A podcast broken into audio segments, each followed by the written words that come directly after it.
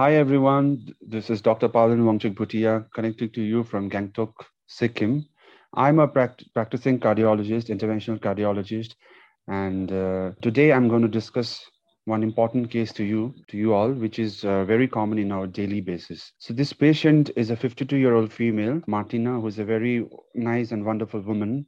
And she was diagnosed with type 2 diabetes 9 months ago. In addition to that, she also has hypothyroidism. And 9 months ago, she was prescribed metformin of 1 gram twice daily and levothyroxine of 100 microgram once daily. So with this, she was very robust with her lifestyle modifications, and she used to exercise about 5 to 6 times a week. And in the initial first 3 months, she lost around 6 kg, and then subsequently, she lost another 5 pounds. And this time she had presented to us with her lab reports, and we saw that her HbA1c had decreased from 8.1 to 7.8. Her current EGFR is around 88, and her LDL cholesterol is 80, HDL cholesterol of 34, triglycerides 150, TSH of 1.7, and AST of 33. Currently, her BMI is still above 30, and her blood pressure is 120/70 millimeter mercury. Her heart rate is around 85. So this is a very, very common scenario in our day-to-day practice, where we find patients who have received the initial treatment, and despite of that,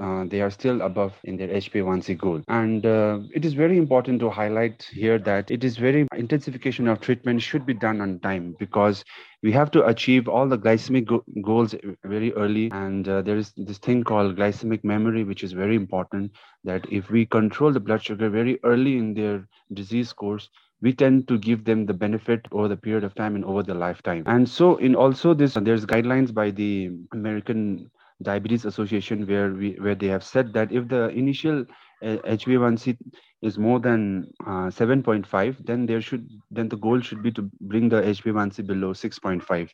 And our patient, who has, although followed all our lifestyle modifications, she has changed her diet, she is exercising 5 to 6 times a week. There is some inertia regarding her treatment. We can see that she has been given only metformin of 1 gram twice daily. Now, this is a time that we have to think seriously about reducing her cardiovascular risk in future.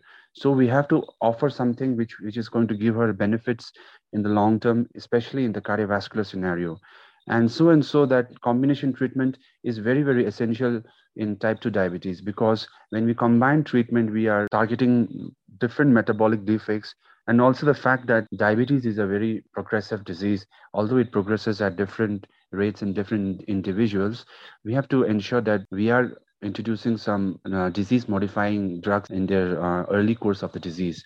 And also because single drugs are sometimes having a very limited efficacy, and also combination therapy can potentially preserve beta cells and also give a durable response compared to monotherapy. There has been a trial, which is the ADOPT trial, where we have found that when we give monotherapy in patients, their discontinuation rate is quite high. In the ADOPT trial, we have seen that 15% of patients on rosiglitazone, 21% with metformin, and 34% with sulfonylurea, they tend to discontinue their therapy. And although we have seen that this patient did continue all her medications, and she did not fail in her treating her disease. So it is particularly this clinical inertia with the clinician, because of the fear of hypoglycemia or weight gain. This has led to poorly controlled glycemia. There has also been a recent retrospective cohort study where they have shown that in patients who are having HbA1c of more than 7, it took around 3 years to intensify the treatment from 1 to 2 oral antidiabetic agents. And we all know that early glycemic control leads to better outcomes, including a reduction in long-term macrovascular or microvascular complications. So for patients with inadequate glycemic control on metformin, addition of the single pill might be considered to establish optimum glycemic control while reducing pill burden and avoiding clinical inertia in intensifying therapy. So when metformin is not suitable, we have an option.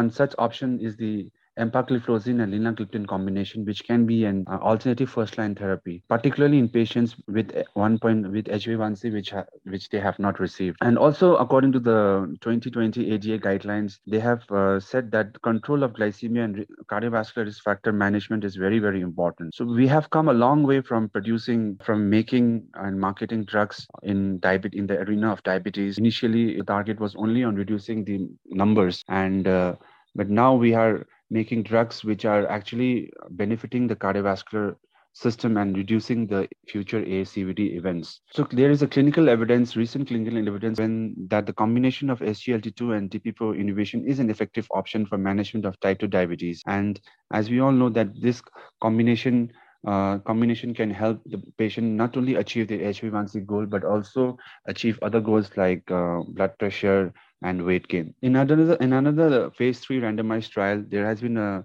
investigating efficacy of safety of empagliflozin and linagliptin. There was a better tolerability observed in subjects who were receiving the combination compared to those who were receiving empagliflozin alone, and there was no difference in terms of serious adverse events like hypoglycemia and genital infection.